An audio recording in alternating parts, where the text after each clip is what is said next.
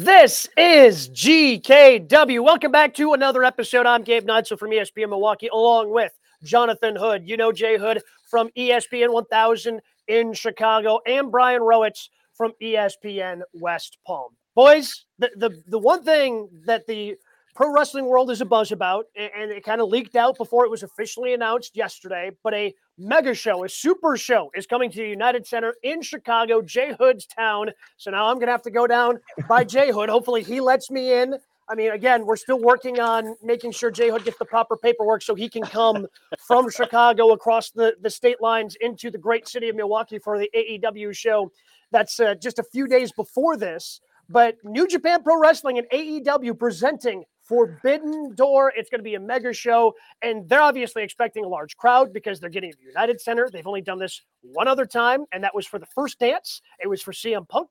They sold it out, and I don't think they're going to have any issues selling this one out as well because Chicago, it is a great pro wrestling town. They fill up arenas. They they get excited for big stuff like this, and Jay Hood is going to be the one leading the charge through the doors when they finally open them on June 26th for Forbidden Door.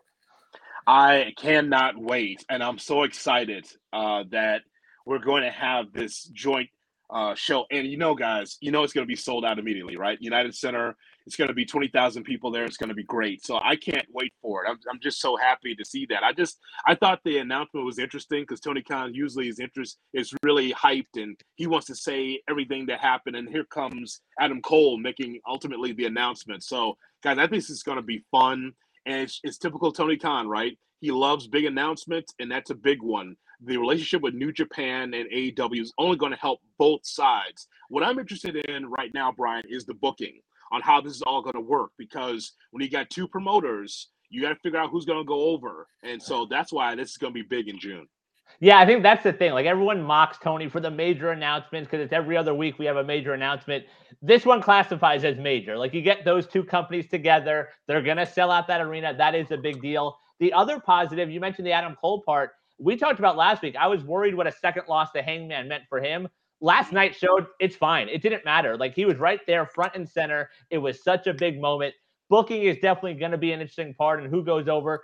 Does that count in the AEW win loss column? We don't know that yet either. Oh, it's a good angle to think about. And, yeah. Well, so speaking of booking decisions, I, I, it was interesting. I, I, wish I could have gone to the show. Did not. Was able to purchase it, and I watched the Windy City Riot, the first New, New Japan Pro Wrestling show ever to hit Chicago. They were what five thousand people at the arena. Uh, Jay Hood, you were there. Yes. Um, and, the main event had an interesting decision at the end. I, don't know if it was an actual botch. It was confusing watching it. I can't imagine what it was like watching live um, and, being in the arena for that. And that's just that that's two guys that are in New Japan Pro Wrestling with Mox as the Death Rider going up against Will Ospreay. So the the booking stuff is certainly going to be interesting. But what was it like being there for the first ever New Japan Pro Wrestling show in Chicago?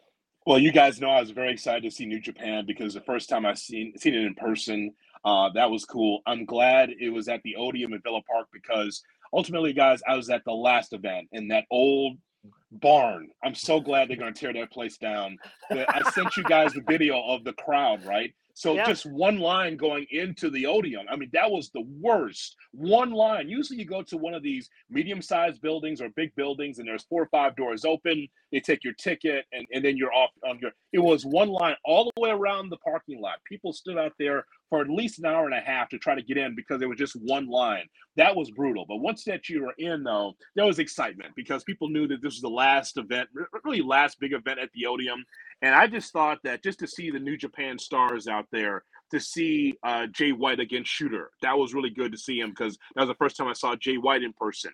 Uh, to see Ishii and Suzuki, a match I've seen on YouTube a ton, right, or on New Japan World, and to be able to see that in person I mean, that that's a great match to see. So I really enjoyed that, and just to see Moxley, the the response that Moxley got, um, and and to see him against Will Ospreay, it was just really really great. So the crowd was great. It was also a great Chicago street fight, probably one of the best I've seen in person. It was really really physical.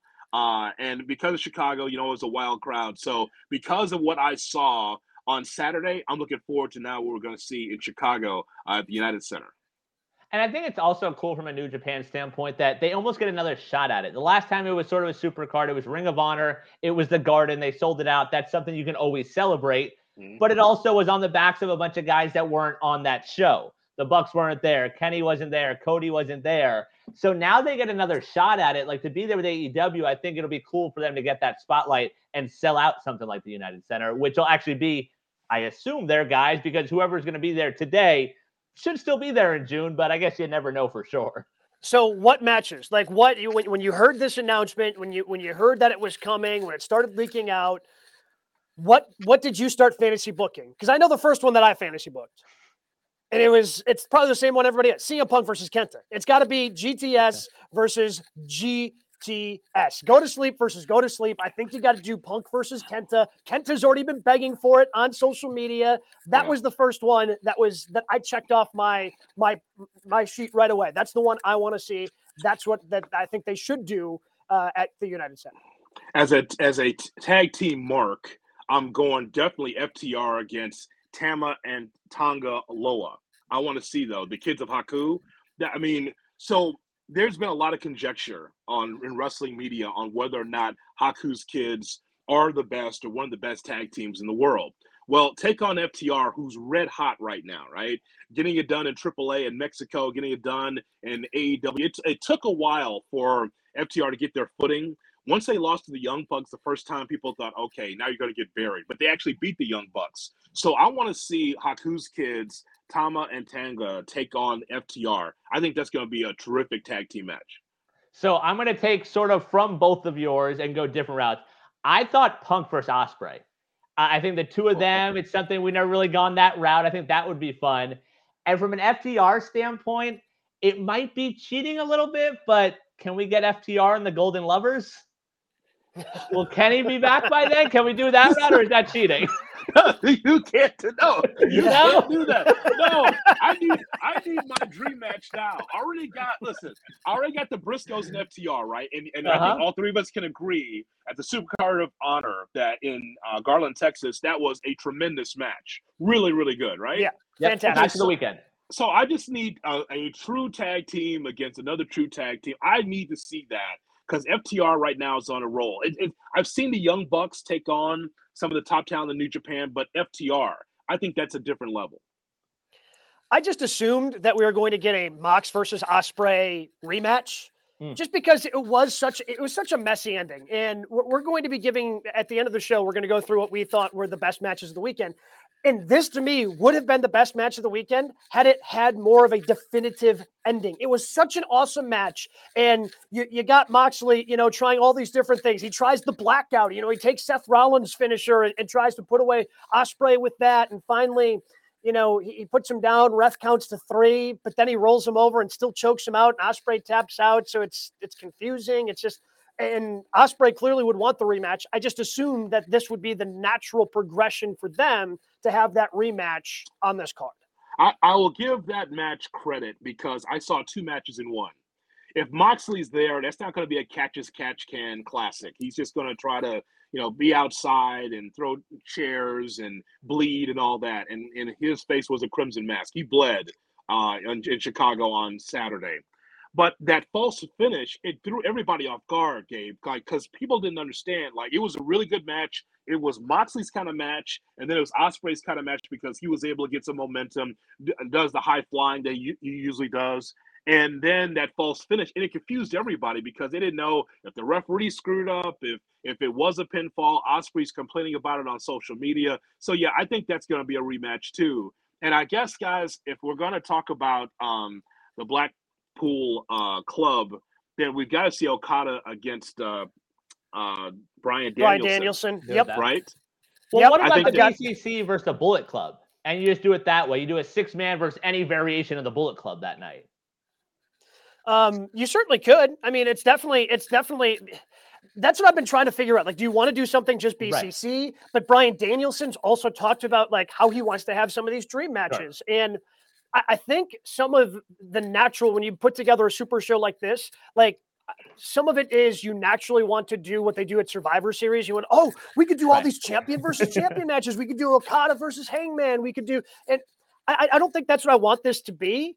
And I, I would more want Bryan Danielson as a singles competitor. I want to see the American Dragon go up against Okada I, because I think Brett Bryan Danielson is the best like technical wrestler. He's the best guy in the ring in the world to me, and I want to see him go up against the best in New Japan and have that dream matchup.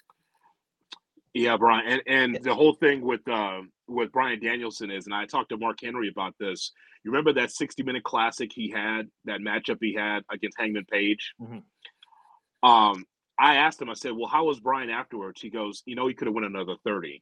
he was standing around in the back just talking to guys and asking Mark's like, So what do you think of the match? You know, I felt like we could have and he's like and Mark's like, you mean you're not tired? You went 60 minutes. He goes, No, I'm I'm good. I just I feel we could have done so. He's just talking to people, walking wow. around with a cup of coffee, and I'm just like, it's you went 60 minutes. He's like, like I've, he's like I've he's seen... critiquing the match seconds after it happened. he just walk around with a, like a cup of coffee and like just like you know I, I could have maybe done a flip there or maybe a, and, and Mark's just like you're not like passed out on the floor. I'm like, like, how did this happen? Right? I've seen 60 minute matches where Ric Flair as great as his cardio was in his prime, he was exhausted after 60 minutes, man, because it was punishment. I mean, that was a physical match, but that's why I guess I do agree, Gabe. I do want to see Brian in a, a singles match of his dreams because you know it's going to be a classic, whomever it's going to be.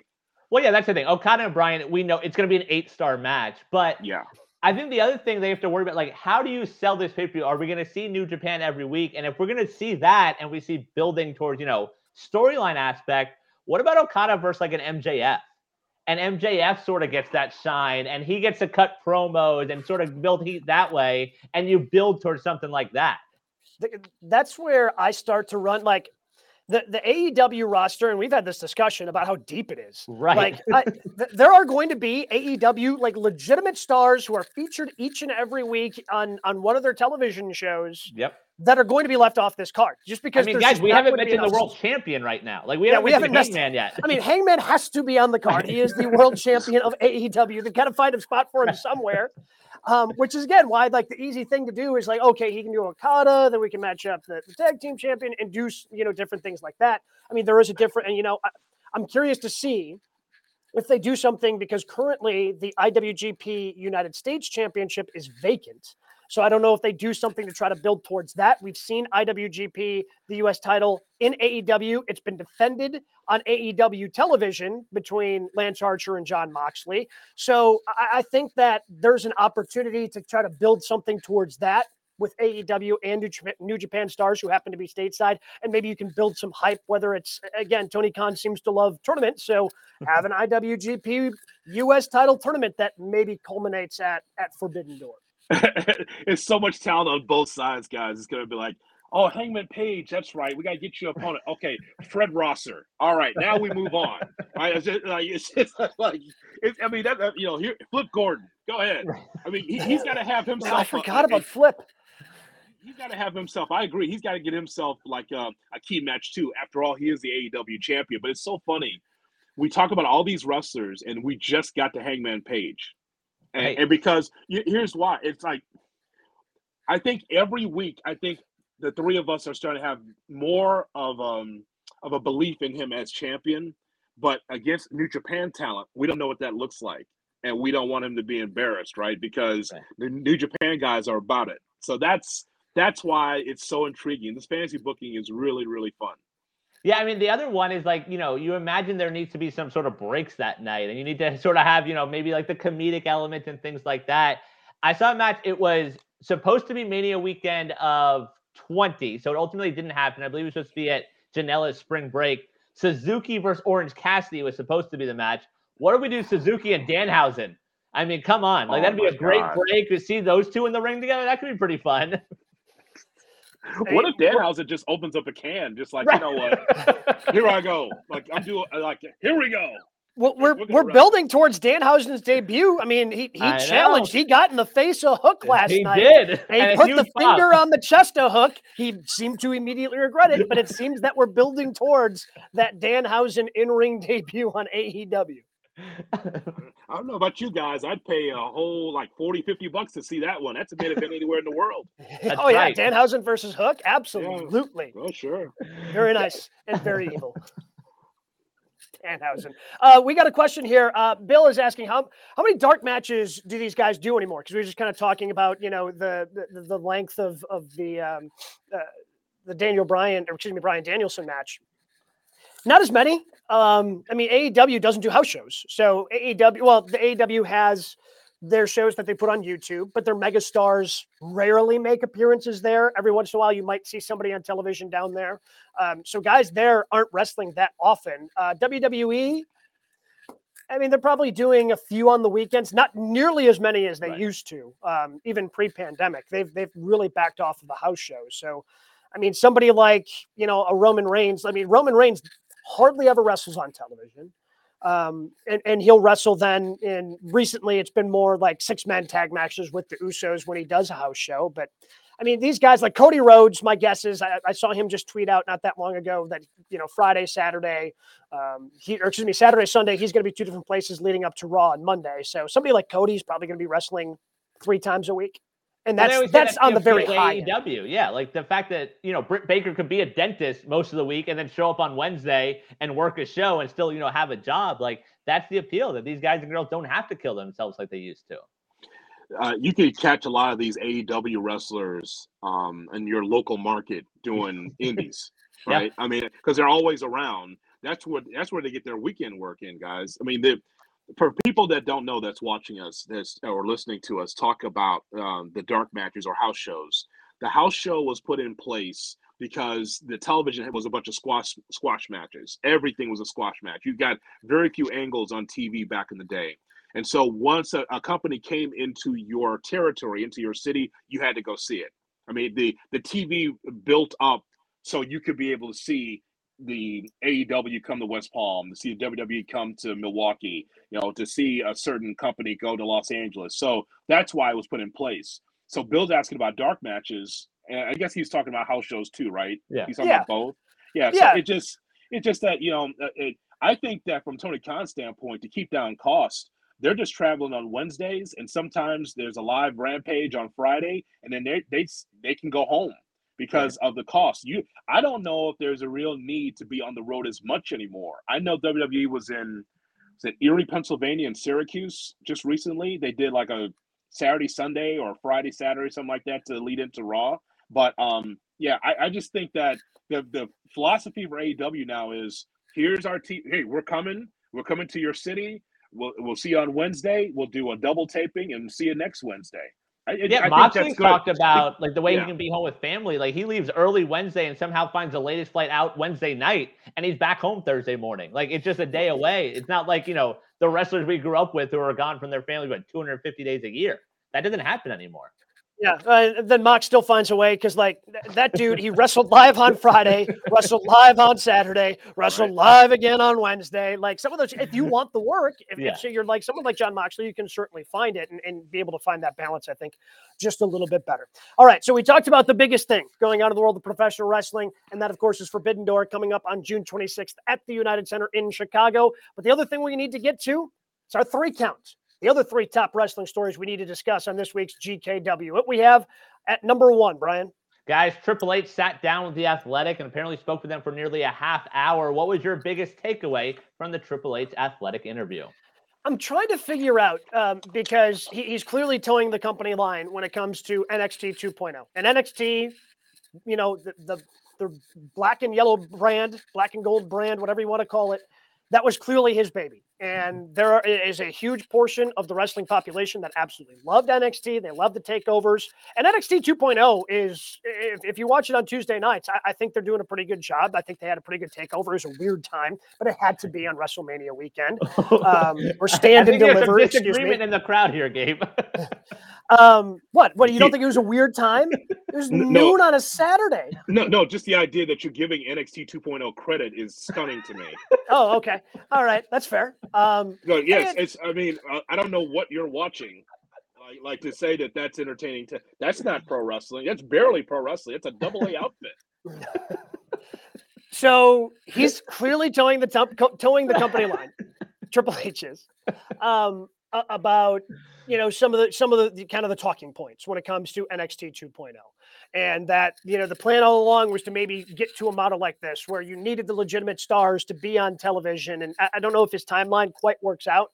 So the, the one thing that i came away wondering is is this indeed what triple h wanted? And now he's saying oh yeah this was the plan all along.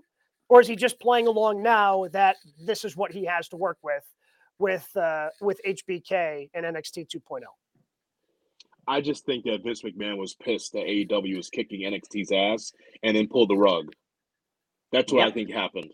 That's what I think because you remember it was WWE that was taking a shot at AEW first. It was Triple H at the Hall of Fame saying the AEW is a pissant company and all that kind of stuff. And it's kind of like they're just trying to be a wrestling alternative.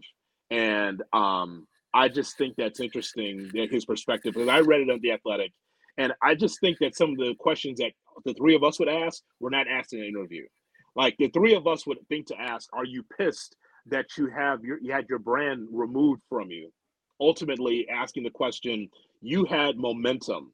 They could go to any arena, guys, and and be able to sell it out. A takeover. They didn't weren't great mm-hmm. house shows, but the takeovers were always sold out. And they didn't need a WWE pay-per-view to be along with it. Us as a standalone takeover, they were fine because people watch it now. Can NXT 2.0 go to Allstate Arena in Chicago and sell it out? Can they go to Fiserv Forum and sell it out? Can they go to the the uh, Mizner Park Arena in Boca and sell it out? No, they can't. And, and so I just think that that when I read it, I'm like, the question I would ask is, are you upset that it changed? I, read what Triple H said because he tried to make it seem like, well, we had, we went one way and now we're going the other way. The other way sucks. It just does. And, and I understand that young wrestlers have to find a place to wrestle, Gabe. But the point is, though, is that you had a formula of young people and veterans, and it was getting over, and people were watching. Were you being AEW? No, you got drummed by AEW, but it doesn't mean that I didn't enjoy the takeovers. I, I, like 99% of the takeovers were great. They were. And and Vince pulled the rug because he was mad that AEW was winning. I think that's what happened. Yeah, 100%. Like they had egg on their face. They're the ones that went to Wednesday. Like it wasn't AEW came to them. They're the ones that went to TV that went to Wednesday and said, oh, this is where we happen to be. And even in the interview, Triple H refers to 2.0 as AAA baseball. And I think that sort of, you know, sums it up perfectly. Like how many people are watching AAA baseball on a daily basis? Like if it's in your hometown, if it's in your backyard, it's something fun to do, you're going to, but you're not saying, oh man, I can't wait for this game. You want to watch the Yankees, you want to watch the Red Sox, the White Sox, whoever. Like that saying is like, hey, yeah, these guys aren't ready. But NXT, the original, the black and gold, like that was a good team. Like, yeah, maybe they weren't the Yankees, but they were the Brewers. Like, we wanted to go see them. You wanted to see them in the postseason.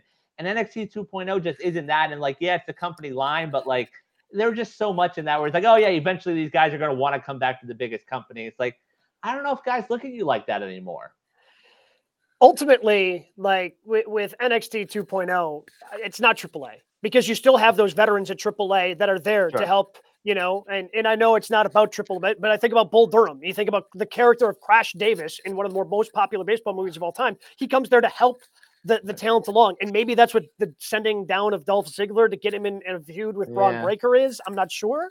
Um, but if they didn't think that they were producing stars at NXT, I think they just needed to look more inward because you look at the roster and the best people, the, the, the, the people that I believe most people are watching WWE for, they were stars in NXT.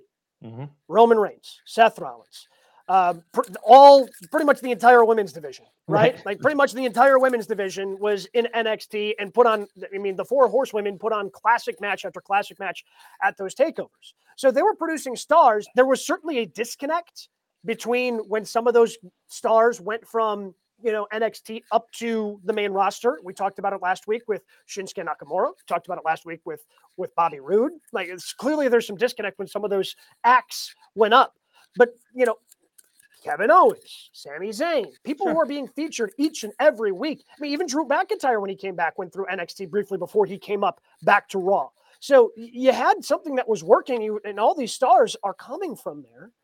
And but you you can still do your NIL deals and, and get Gable Steveson right. in there. And because Bianca Belair, I, I, think would be the one shining example that they would want to put up of, oh, see, this way works. We have Bianca right. Belair. We got this incredible athlete. We turned her into a wrestler And I'm going to say that's probably the exception versus the rule because even though you're not going to be grinding like they were, like we were just talking about back in the 70s and 80s, the way that Ric Flair had to grind, it, it, it's something that you have to love. Like professional wrestling, like it's going to beat the crap out of you. It is going to take years off your life. And, you know, we enjoy it as wrestling fans. And you have to love it. And if you don't love it, and if you don't love going out there, it's going to be painfully obvious to the audience, and you're not going to get the reactions that you that you're looking to get. Yeah, I just I, I look at the talent and I listen. You can have a, any philosophy you want as a wrestling company, and clearly the the talent that's in WWE right now are former athletes. Those are the ones that are trying to mold and shape into wrestlers, um, and a, a lot of them are just not very good. And I understand from what I I get, it seems as though that these wrestlers that's in NXT, if they don't get over within six months to a year, they're going to be cut anyway and they'll just keep bringing in new people. And I just think that the philosophy that Triple H had was better, where you had young people and you had veterans and the mixture. And, and I understand the also the philosophy that NXT is not a touring brand anymore. It's too bad though, because sure. I thought if I thought NXT in its prime was a super indie with money. That's what I thought it was. Uh, a, an independent company with uh, with a million dollar backing because independents sometimes they don't have the greatest lights and maybe they don't have the, the greatest ring, but at least with the under the WWE banner, NXT had that. They they had everything that you needed, and Triple H tried to push the company back toward the wrestling more so the entertainment, and the fans didn't like it, at least not in abundance, to beat AEW. So I, I just think that um, when I see some of these wrestlers, and it's look, I've watched tried to watch Joe Gacy and tried to watch like you know Lashley. It's just it's just a struggle, man. It's a struggle because you could see holes right through it. If it was just a Peacock only show, it's like okay, it's on digital. Uh, but when it's on USA and you see the mistakes on USA Network, it's like wow, that's that's a far cry from what we used to see NXT as. Yeah, I completely agree. Like it's painful to watch 2.0 because you think of the black and yellow and they try and separate it, but like the black and yellow did a good job of being the indie stars. So you have, you know, Gargano and Ciampa main eventing and putting on, you know, five star classics. But then you also got over other guys like other stuff, you know, notwithstanding Velveteen Dream, someone that came up through their system, he got over and he was on those cards. And that was someone you're like, oh, look, this is something different. And then obviously, you know, other stuff happened. But like you're able to do both. And like to Jay Hood's point about like those questions that were asked of Triple H, I'd love to know his opinion of how much it hurt every time he made a star and there was a star, and then they go up and you know Keith Lee is now Bearcat or Adam Cole is supposed to be a manager or things like that. Like, what were his real feelings in those moments? Yeah, it's you know it. But this is the way they've decided to go. You know, this is the way that they've decided to go with NXT, and I I want to trust Triple H now that he's back, and I gotta believe, you know, going back to what we were kind of talking about before, you know, because this is all revolving around that interview that he gave to the Athletic. I gotta believe that there's some disappointment because at least from the outside, it looks like this was taken away from you, even if the wheels were in motion. But it looks like the wheel this was taken away from you, the baby that you created, while you were sick. Yes, that, I think that was the opening that Vince took. Like, oh well, you know, you're sick. Sorry, bye. Like, eh, it's a little dirty. All right. So since we're talking about Triple H, let's go around quickly before we get to number two in the three count. Does Triple H eventually take over the company, or does Vince sell it? Ooh. Well, based on the interview that Vince did with Pat McAfee, Pat, apparently Vince is not happy with any of his family members. That's a, that's a little nugget in that interview. I mean, I know it was a long conversation, but that's buried in there where he kind of was just like, "Well, my family's disappointed me, pal." And I'm paraphrasing that when I say that, but it's kind of like, yes, he's supposed to be the heir apparent, but it, I almost think it was a litmus test, right? Like, okay, uh, we think that you're going to be next. Run NXT, see what happens. And I, mm-hmm. but I think it was successful. But because they did not win the ratings on USA, Vince didn't think it was successful. And so then so I to me, I think that Vince looks at Triple H less than because of that experiment. Yeah, I agree. It's unfortunate. And like if NXT never goes to USA, they're probably in a better spot today than when they actually went to USA. Like people would have found them. Like those takeovers were selling out, like we talked about. But yeah, I think ultimately Triple H is looked at as the failure in Vince's eyes because he couldn't beat you know, the bingo hall company. He couldn't do what he had to do and beat them on Wednesday nights. Like that's a disappointment to Vince. All right, let's go on and talk about number two in our three uh, count. What we got, Brian? All right, guys. We saw some heel turns and some face turns this week, but which one was the most significant from the world of pro wrestling? So there were a number of them, and Sammy Guevara started on on Saturday night at Battle of the Belts because you don't just gratuitously make out with your girlfriend unless you're a heel. Like once I start seeing your tongue as you're kissing your girlfriend, that just means you're a bad guy. I don't make the rules. These are the rules of professional wrestling. And once you, yeah, exactly. Once you saw it, you knew that this guy was going to be turning heel. So um, I, I don't know I, I understand. I, I, think Sammy's probably better as a heel. Like I really liked him when he was in, um, you know, w- when he was in the heel faction with Jericho, and I, I think that played well. I, I don't know. I, don't know if I, am buying into this double turn that they have going on because Scorpio Sky, even though he's with Dan Lambert, who seemingly be, seems to be, you align yourself with him and you're going to be a heel in AEW. I, I don't understand what's going on with that double turn there. And then the other one is Rhea Ripley, which I think is probably for her the best move. When your theme song starts with This is my brutality, probably better off as a heel because I don't think of too many baby faces and brutality. That those things typically do not intertwine. So of all of the three of those turns that have happened in the past week, I think Rhea Ripley it's going to be the best for her because she is better off as a heel instead of this this baby face that she had been kind of running around and, and in a couple of tag teams and she was kind of lost in the in the in the WWE women's tag team division. I think this is going to give her an opportunity to step up and, and challenge one of the you know one of the, the champions here in the next six months in WWE. Gabe, I, I think that the WWE ruined Rhea Ripley uh, only in this regard I think that the WrestleMania match that Rhea Ripley had with Charlotte was, I thought it stole the show. That was a couple years ago. It was, yeah, it was really good. So I think in an empty arena match, I mean, that was the best match I thought that was on the card.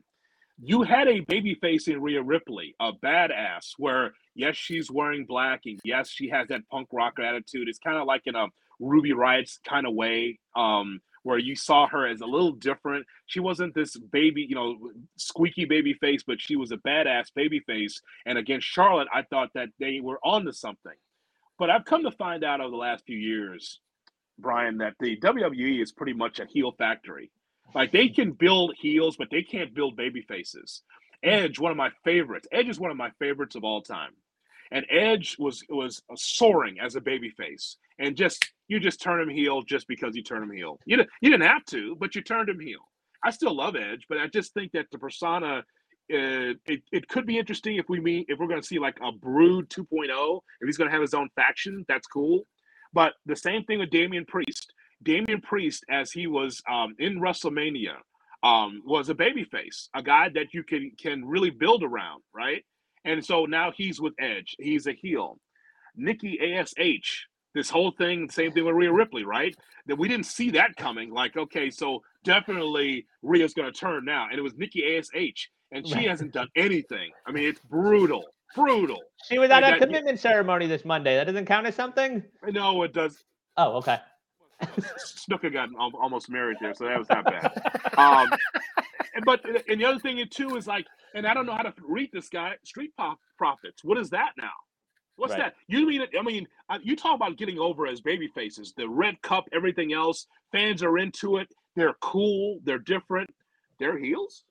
Maybe just in this rivalry, but definitely you turn them for them to not be smiley, friendly baby uh, baby faces. This is a heel factory. This this company has a hard time being able to put together quality, long lasting baby faces. Well, I think the issue is we talked about a little last week is a lot of these the top baby faces they happen organically, and then the WWE goes the opposite way. So like the red cups, the, the fandangos of the world, like you know things like that. We're like, oh no no, we, we don't want to be a part of this. We didn't think of it. Like like no, run with it, embrace it, do something with it. And that's why like you know we try and stay away from the comparisons, but AEW gets credit for embracing the Sammy thing. Like they saw the way it was going, like it was sort of teetering that line, and the crowd's like, no, we don't like this. We don't want a part of it. So they turned him. I agree with Gabe. I don't think it needed the double switch. I think we could have moved on from Scorpio. Lambert in the face really doesn't work, but at least they embrace it and put him as a heel, and they're going that route. I agree, though, Rhea as a heel is going to work. And especially if she ends up with Edge, which the rumors are, like if she ends up as part of that faction, that could okay. be a lot of fun. Now yeah. I could do I could I could ride with that. I could yeah. ride with that. But I but to answer the question, it uh, but Gabe, you're right about Sammy Guevara, right? And so, but Sammy try to be cool heel though. It's like for the fans that love me, thank you so much for the support for me and my girl. But for the rest of you guys, f off. And it's kind of like, well, which side are you on? You your your gimmick is so bad that Dan Lambert is getting roundly cheered roundly cheered. And yeah, I understand yeah. for the young for the young wrestling fan. I was telling Brian this earlier. It's like for the young wrestling fan, they don't get it because they think Dan Lambert is like go away heat. He's Bobby Heenan. He's just doing the, the, the gimmick from 80s in the 80s and 90s. You're supposed to hate him. But now he's going after Sammy, and people are like, "Yes, Dan. Yes, absolutely. Yes, thank you, Dan, thank you, somebody." Dan, like Which Dan Lambert. Right. I mean, I was I was surprised that that Sammy got the belt back. I'm surprised that he became yeah. a three-time TNT champ because again, like you could easily turn him heel after he loses, and that's yeah. you know you can kind of build a story that way. And now we're getting for a company that has rarely done rematches, and when they have, I think you know when you saw the Daniel Bryanson rematch with Hangman Adam Page, we just saw a rematch with the two Adams as well. But now we're getting Sammy and Scorpio like this yeah. three. We don't need three? that. Like it's. I don't, I don't think we needed that much. Like once you decided to put it on Scorpio, like you, yeah, you needed to have Sammy lose and move on. He could have turned heel, and then Scorpio and everybody with Dan Lambert could have remained heel. Even though I know they want to get Paige VanZant involved with Tay Conti. Like that's that's right. obviously the next step in the evolution. They have to do the the mixed tag match as part of this. Um, which I'm excited for. I, I think I'm, I'm excited to see what Paige VanZant can do in a professional wrestling ring. Um, yeah, especially it, the, the the most significant turn to me is still Rhea, especially especially if she ends up as part of the Brood 2.0 or whatever we're going to end up calling the, the, the faction that um, that Edge ends up running. Well, to your point though, Gabe, with Paige, like we're not seeing her on TV that often though. Like they drop it in, like, oh, we want the mixed tag match. Like my first reaction last night was like, but with who? Like, are they calling Lambert a woman? Like, what are they going at there? And then I was like, oh, Paige, that's right. Like it, it didn't click for me right away because she's not there every week. Just uh, just one little point about that, just quickly. Scorpio, Scorpio Sky and Ethan Page are doing their best work on the mic. Totally oh, believable. Oh, Ethan Page had yeah. a great one last night. Great one last night. And I mean, how better else to I guess to turn Scorpio than reunite him potentially with Frankie yeah. Kazarian. Like having those two have the interaction as the first ever AEW tag team champions, and you know, SCU is as over of a group that that's been on the independent scene the last five years. You know, when they when they got to originally got to AEW, um, you know, that's that's a good way. I think if if that's indeed the direction you're going, that makes a ton of sense to be able to reunite those guys. Let's go ahead and get you number three in the three count. All right, guys. Last night on Dynamite, we also saw the face-to-face between Hangman and CM Punk. Is the time right for Hangman and Punk? I think it is. I mean, I, I just don't know where else you go with CM Punk at this point. I, I, like the build that they've had. He's had some good rivalries, had a really good one with MJF building up to this. And I honestly like whenever they decide to have this, whether it's they're able to, to kind of drag it out another, you know, month or so and, and have it be at double or nothing in Vegas, I'm curious to see if they do that. It seems that's probably the direction they're going since the only interaction they had last night was a brief stare down as they passed each other on the ramp. And I'm wondering because it wasn't time for for Hangman to drop the belt. I think putting him over Adam Cole was the right thing. Is him losing to CM Punk the right thing? Is Punk losing the right thing? I'm not sure. I, I honestly don't know who would benefit more from being able to to walk out of this feud as the champion of AEW. I'm really curious to see where this goes. So, guys, let me ask you a question. What is what is best for CM? What is the best CM Punk? Is the best CM Punk when he takes on Penta and Max Caster and Dax Harwood and uh, Lee Moriarty uh, or um, or Darby Allin or Matt Sydal, or is it uh, when he takes on MJF or Shawn Spears or Wardlow? What's the best CM Punk? It's the MJF side because you get the mic involved also. You get the emotion involved there. My point my point is is that the best CM Punk is when there's heat. Yeah. When there is an issue. I don't know how they're going to create the story. The only story I see is CM Punk's redemption to get back to being at the, the best in the world and be the heavyweight champion. But does that mean that Hangman turns heel?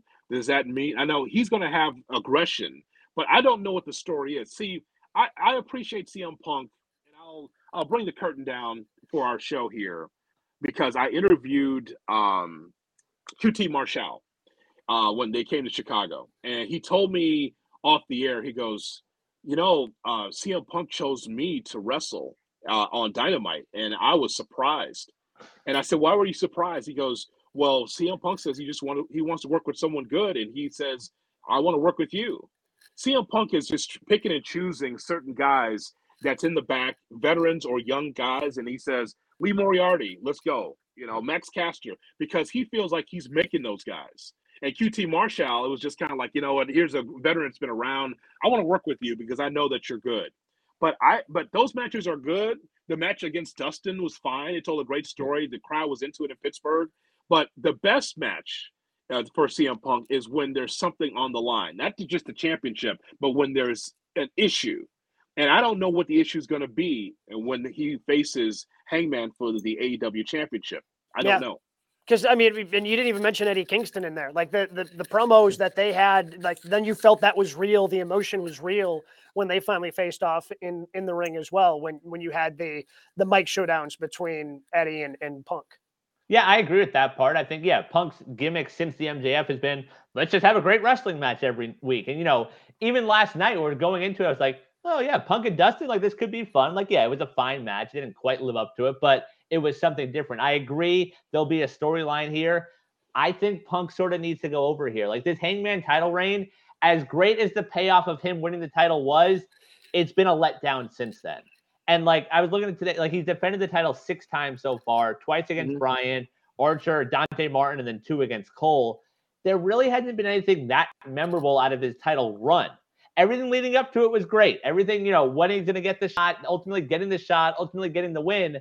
But there really hasn't been anything since then. I think Punk will elevate him during this feud, whatever the angle is, because that's what Punk does. But I think it might just be time to put it on Punk and just move the title around and then ultimately get the title back to the main event picture because it hasn't been top of the card with Hangman as the champ. What you don't think the buckshot lariat over Dan Lambert that wasn't a memorable event for you? Eh, not It didn't do it. It didn't do it for you. Okay, well, you know, I, to each I- you own. know what? I think that he's gotten better. I think he's gotten Sure. better. I think I think the matches against Bryan Danielson put him in a different stratosphere. I'm not saying that Roman Reigns is the greatest world champion that we have in wrestling today. Uh-huh. I understand that anyone else is going to take a back seat, but I think that he's actually done fine as a heavyweight champion. Big, uh, you know, Lance Archer, you know, crazy Texas death match there. It's it's it has not been bad. I was skeptical myself when it started, but I think that I think he's been a fine champion because every time he's in one of these matches, we saw Adam Cole at Battle uh, on uh, Rampage. That matchup that was pretty good. You know, Yeah. pre- pretty damn good matchup. Like so, I think that he's been fine. It's just one of those situations, guys, in which the championship is making Adam Cole, uh, Adam Page.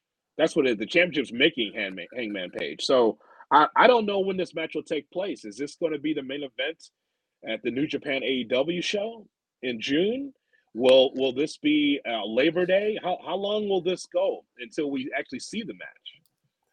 Uh, again, I think we got to see it at Double or Nothing. It'll be the main event Yeah. at Double or Nothing because that's what AEW does. Their their main event is always going to be their world championship. They want it to always feel important. They don't want to put it in the middle of the card. So it's going to be, to me, it'll be the main event in Vegas, and that's that's what they're building towards. And that to me is what makes the most sense. And And that's only a month away. So like it's not Yeah. gonna be that crazy of a build. Like I think a month Yeah. build could work for something that's you know really being just pulled out of like, hey, he's number one contender, which I don't know if he is, but they can just pull from that. yeah, I mean, well, he he he beat what the number four guy, you know, Yeah. two weeks ago, and won again this week uh, against the Natural. So it's it's easy to just artificially shoot him up to that number one contender spot because he's It's not scientific. It's not the BCS here. I mean, I, I, don't know. You'd have to ask Tony Khan. I guess okay. if, if you want to, if that's one of the questions you want to ask Tony Khan anytime we happen to talk to him, then uh, and you can ask them what the what the computers say about uh, their ranking system. But it's it, it, it is it, it is kind of a shame because as I said, that's going to be the main event of their pay per view. Like the AEW yeah. championship is going to be. But like you said, Brian, it doesn't feel like the AEW championship has been in the main events of AEW for a while. I don't know right. what is. I mean, BCC obviously has been really big. Um, you know, all, all I mean, the ROH stuff was. Yeah. I mean, all the ROH stuff has kind of been front and center as of late, you know, with Singh making his debut with Samoa Joe a couple of weeks ago in the main event um, of, of Dynamite. So I'm, I'm not quite sure what the main event of AEW is right now. They've got a lot of good stuff going on, but I know for a fact it's not the AEW World Championship. You know, Hangman Page doesn't have to be out there every other week, though. I mean, no. I, I, think you got to keep the champion special. How, how many title matches are we seeing for Roman Reigns on SmackDown? I, I, I think that you keep the champion uh, fresh. That's not old school. I just think that's just good booking. Uh, you you keep Page out of there to kind of um, save himself in that situation, right? I mean, already it's like Brian's not really 100% sure about Page's champion. Well, the best thing is to do is have him do promos and hide him.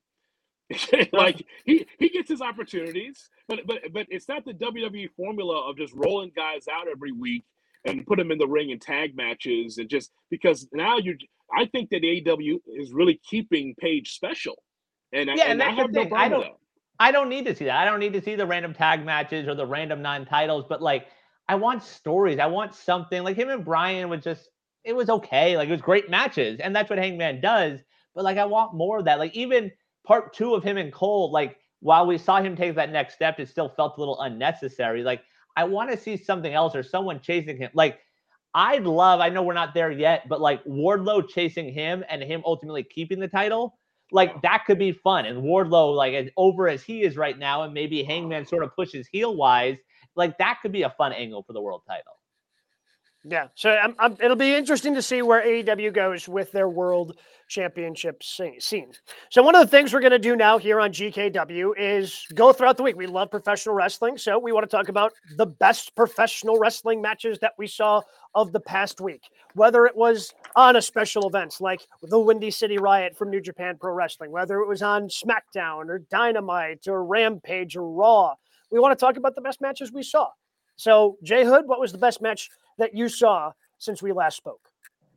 Well, my friends, I would normally give you something from the actual week, starting with Sunday, or something Raw, something from AEW Dynamite, something from NXT 2.0, uh, something like that. But I'm not going to do that. Um, the uh, the match of the week, and I'm just going to cheat a little bit, but it's got to be Suzuki and Ishii from uh, New Japan Riot. Um, guys, I never thought I'd see that in person, and and I don't, you know, I suspend my my belief in knowing like how old Suzuki really is. Um, I know that he, I mean, I know he's an older wrestler. Ishii's up there as well, but guys, it was the best match that was on that card. And, and, and it's not just because I never saw it in person. It was just physical, and you could feel it in there too, right? And they didn't have to do, they didn't have to fly through the ropes. They weren't doing a whole bunch of stuff. It was just two guys are beating the hell out of each other, and I, and I love that. And the crowd was into it too.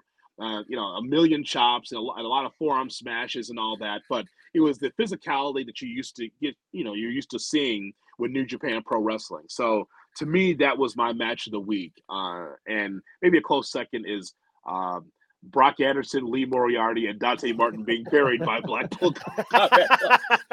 you, wait a minute! I thought Dante Martin was like the next guy. They get yeah. buried like a bunch of jobbers. What the f was that? And I thought his brother was back. Like, how did he end up in that trio? Like, how did that work out? I, I, is he hurt again? Like, like I, I mean. I mean, these are guys that you've been pushing, like Dante Martin, Lee Moriarty. I think, hey, I thought you were watching Dark and Dark Elevation. Like I thought you were taking that. I was taking NXT 2.0. I've been brainwashed, and like I thought you were taking those uh, the YouTube shows. I guess I guess that we had the assignments wrong. that was that's my match of the week, guys. I love that match. I'm gonna go off the beaten path. Uh, you know, go down the YouTube rabbit hole or where else you can find it. Uh, Pro Wrestling Revolver. We've talked about him on this show. Swerve's House. Swerve versus Athena main evented this past weekend. Athena, formerly known as Ember Moon that was a fun one. Those two just going toe to toe. Swerve getting the win. Pro Wrestling Revolver is where I first saw Swerve. It was some Mania weekend, and Swerve just gets thrown in a ladder match and does Swerve things. He can work with a broomstick, but him and Athena was a lot of fun together. Okay, all right, all right. Now Uh-oh. this is to- this is something totally different that you that we have not talked about as a show. So, Roets is into intergender wrestling. Mhm. I, I don't can't do no. I- mm, I'm I'm out on it. I I, I just I can't don't like do it. that. Yeah, No, okay. I can't do it. no, no. I mean, like, listen, if you if, you can tell us about it, but that's hard to watch for me because. And listen, it's not like we haven't seen like good intergender matches. Like, Yeah. we we can roll the clock all the way back to Jeff Jarrett in Chyna. I mean, I mean, I'm like, I mean, that matchup took That's place. former and- Intercontinental Champion. That's right. To you. Got over and the match got over right and so i, I get that but that one's because swerve's so good and athena take it's just like it's hard for me to see that man But what I, if it's I don't like know i'm with it's, gabe on that it's not Yeah, the physical stuff. Like it's not the Candice LeRae getting bloodied. Like it's the you know more the swerve style. Like they're doing flips, they're flying all over the place. That doesn't make it a little better. Sure, but I'm still uncomfortable watching it. Like, I guess it makes it a little better. I'd like so like my uncomfortability goes from ten to a nine. Like it's I'm- Okay, I'm, all just right. not going to be comfortable sitting there watching it. All right, Look like it's just not for me. he's squirming in the chair Yeah, He's I like- am. no i'm with He's i'm, trying I'm to sell 100% Look, listen brian you could send us send us clips Okay. of your your favorite intergender matches Okay. and we will try as a bit and we will try but that's And I'm not hard, seeking man. it out, but it's pro wrestling. You suspend disbelief. Ah, that's a tough one. Like That's and these in, in in these indies that I go to sometimes uh, in the Midwest, I don't see that match coming. All of a sudden, it's like, wait, that's a man against. I'm like, okay, let me go to the merch table. I gotta go merch. I mean, I can that's tough. suspend disbelief for a 63 year old Sting to no sell a chair shot and then fly. Like I can do that. I can do that all day. Inter uh, Ember Moon versus Swerve. All right. Uh, that's a Not everyone's cup of tea. Uh, No, this is when we no, start certainly not. Um, But, am, but please send them. Send the matches. All right, we'll do. Yeah. I'll see if I can get somebody to like videotape me being very uncomfortable, and I'll share Yeah. the videos. yeah. Um, I am with Jay Hood. It's, it's Suzuki versus Ishii. I was really hoping because I am a Jon Mox mark. Um, I was really hoping it'd be Mox versus Ospreay, and honestly, it would be Mox versus Ospreay. But endings matter in these matches. If it's not a clean ending, if it's a confusing ending, if people don't know what's going on, if it's a not, not a great ending, like for example, Monday Night Raw, Cody Rhodes and Kevin Owens had a pretty good match that ultimately Kevin Owens decides to walk out on because he doesn't need it storyline with whatever's going on with Seth Rollins. That match doesn't have an ending. It just doesn't have that satisfactory finish. So there were a couple of matches that I wanted to put on here and I thought would be, but ultimately you're 100% right. Watching back that wa- wa- watching back that pay-per-view uh, from Saturday night, the Windy City Riot, uh, and, and a lot, again, a lot of these, if, if you're interested and you're a wrestling fan, like FITE TV has a lot of these Ooh. off the beaten path. Uh, you know, so if you're willing to be bucks, you know, uh, skip the latest Marvel movie, watch this instead. like you can do that. And I, I really enjoyed the Windy City Riot. I thought it was a great, it was a fun show to watch. And Suzuki versus Ishii was just a ton of fun that had a satisfying, satisfying finish. As we head into next week, is the betting favor right now the FTR Owen Memorial uh, qualifier on Wednesday night? Yes, like it has to be, right? like those two going head to head for the, as they say, the only time. Like that's uh, that's got that's got to be a lot of fun. That's When I saw the graphic, I thought they were just saying that both were in the tournament, and I was like, "Oh, they're facing each other. Like that's gonna be fun." Um. So Dax goes over, right? I guess I, I don't know if you have to go either way. I'm just Double- wondering. Double pin. They both Double get disqualified. I like that double pin. I like them both, man. I, it's Yeah. interesting that they're going. It, it's you know what's happening, guys, is that whether it's CM Punk or this FTR, they are all trying to impress Bret Hart, and I Yeah. think that we're going to see Bret here at the end of this Owen Hart uh, Cup tournament because Well, they keep, you see it on social all the time. Isn't Bret? Bret is managing them in an indie Yes. show. He's managing FTR in an indie show coming up here. He it's uh I don't know where it is but that Arn is uh managing Brock and Pillman Jr. is who they're facing. Yeah. So that I mean, it again, the signs are out there, and FTR has made the world know how fond they are of uh, of Bret Hart. So that's you know that's FTR face turn, and I know we just put up the the yeah. you know the, the comment here, and, and Jake seems to be with me and enjoying this FTR face turn. I would just ignore their alignment with M with MJF at this point. Like MJF's kind of doing his thing. It, it seems pretty clear that they're separated. Um, that they you know, did that MJF sort of backstage is... thing. Like it didn't need to be a huge blow off. Remember they did no. that whole thing where they're like, "Oh, we're gonna do our own thing." Like I think that was enough. Yeah, once they once they fired Tully, they did that backstage thing. It's very clear that MJF and Shawn Spears are the only ones who are aligned from the pinnacle anymore. So I don't think that you need to address it any more than you already have if you're AEW that was such a quick firing, man, to Tully. It was like a 30 second like segment. It's like, you're fired. All right, next segment. And that was it. that was it for Tully. That was really quick, man. I couldn't believe that. But I, I just, guys, I, I'm just, I think that we're in a great spot as wrestling fans, especially with WWE Backlash is coming around pretty soon here. And then just AEW and their maneuvering look, look, this is for someone that's a diehard fan, clearly, because New Japan talent's coming out. Here comes Jay White, and if I'm in Pittsburgh and it, I'm like, well, who's this guy? I mean, it's just like uh, they're not doing a lot of explanation. They're just saying, hey, you should know this talent. You should be so. Hopefully, it works out for them. I just know the AEW is doing a lot of maneuvering uh, and uh, involving themselves with New Japan's cool, Ring of Honor as well the Battle of Belts wasn't is, is what we thought. It wasn't as good as we. It, it just wasn't good. Yeah. It just what it wasn't. And I understand that, it, like it's like what we do. They're just trying to put out content. TNT wants content. It's like, okay, here's a Battle of Belts. You need to fill an hour. Here we go. But it's like, you just remember, and I'll say this a lot. I'm sure on the show. You can have matches. You can have dream matches. But if you don't have story, it doesn't mean anything. And WWE does a really good job of story, whether you like that or not. Uh, but they do a good job of trying to at least tell you a story and then get to it. And, but with AEW and New Japan and Ring of Honor, it's just a lot of talent. It's great. But at some point, you've got to hone in on some stories for us to be able to really grasp and really enjoy. Which is, I mean, to kind of bring it all together, which is, I think they haven't tell, told compelling stories with Hangman Adam Page. Well, some of the messages have certainly been enjoyable the stories haven't necessarily been the best and maybe that's why it's kind of faded to the background because mm-hmm. it's it's not the biggest story that's going on in all of AEW. Well, we're going to be looking forward to it. You know, we're going to be watching on Friday night. We're going to be watching on Monday. We're going to be watching on Wednesday, and we're going to talk it all, talk about it all again right here next week on GKW.